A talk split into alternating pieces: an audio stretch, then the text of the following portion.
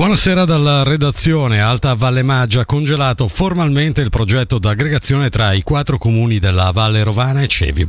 Le pratiche per il matrimonio avviate nel luglio 2016 sono state sospese nel settembre 2019 con l'invito a riprendere il discorso dopo le elezioni comunali, discorso che in effetti è stato ripreso più volte senza però superare mai lo scoglio della questione finanziaria.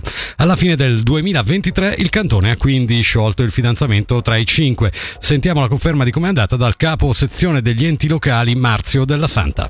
Sì, esattamente, sospeso non vuol dire abbandonato, quindi in questo senso come sezione, come dipartimento abbiamo sempre cercato con una certa periodicità di riattivare i comuni per capire se nel frattempo era maturato magari un consenso verso una soluzione più sostenibile da parte del cantone medesimo, sempre con un esito però negativo. Quale tipo di problema è sorto?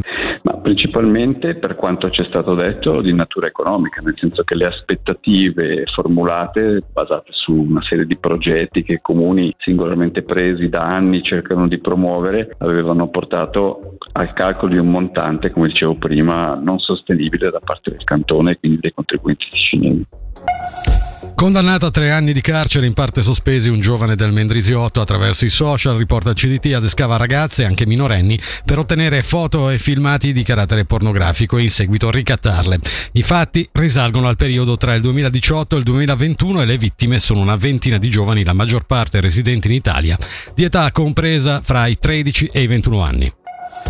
Il sindacato svizzero dei mass media e l'Unione Sindacale Svizzera, sezione Ticino e Moesa, si oppongono alla decisione del Consiglio federale di ridurre da 335 a 300 franchi il canone radio-televisivo. Secondo le stime della SSR si prevedono con l'approvazione licenziamenti per 900 impieghi a tempo pieno, 150-170 dei quali nel solo Ticino stando al sindacato, a cui dovrebbero essere anche sommati i licenziamenti delle aziende private che collaborano con SSR. SSR.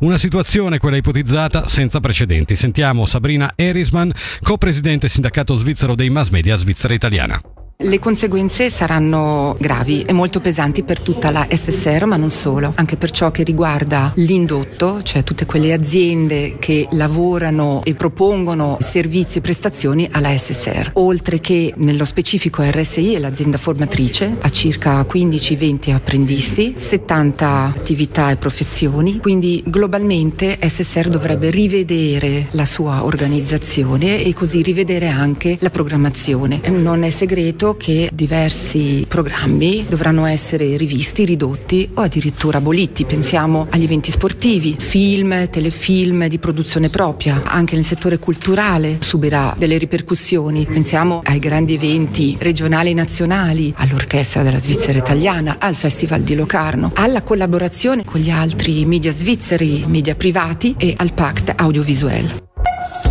Cantonali 2023, le schede senza intestazione in crescita rispetto al 2019 hanno penalizzato tre partiti di governo su quattro.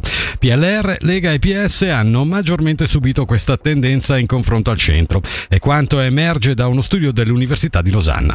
Per quanto riguarda il tipo di elettorato, sentiamo il professore dell'Istituto di Studi Politici Andrea Pilotti. Si conferma ad esempio nell'elettorato socialista ed ecologista una presenza più importante rispetto alla media di elettrici ed elettori elettori con una formazione universitaria, mentre nella Lega e nell'UDC vi è una presenza più importante di coloro che sono a beneficio di un apprendistato, di una formazione professionale. Questa è una tendenza che si conferma. Nella Lega vediamo anche nel 2023 una crescita importante anche di un elettorato più anziano, insieme anche al centro, mentre eh, l'elettorato del PS si compone di una componente un po' più giovane rispetto alla media dell'elettorato ticinese.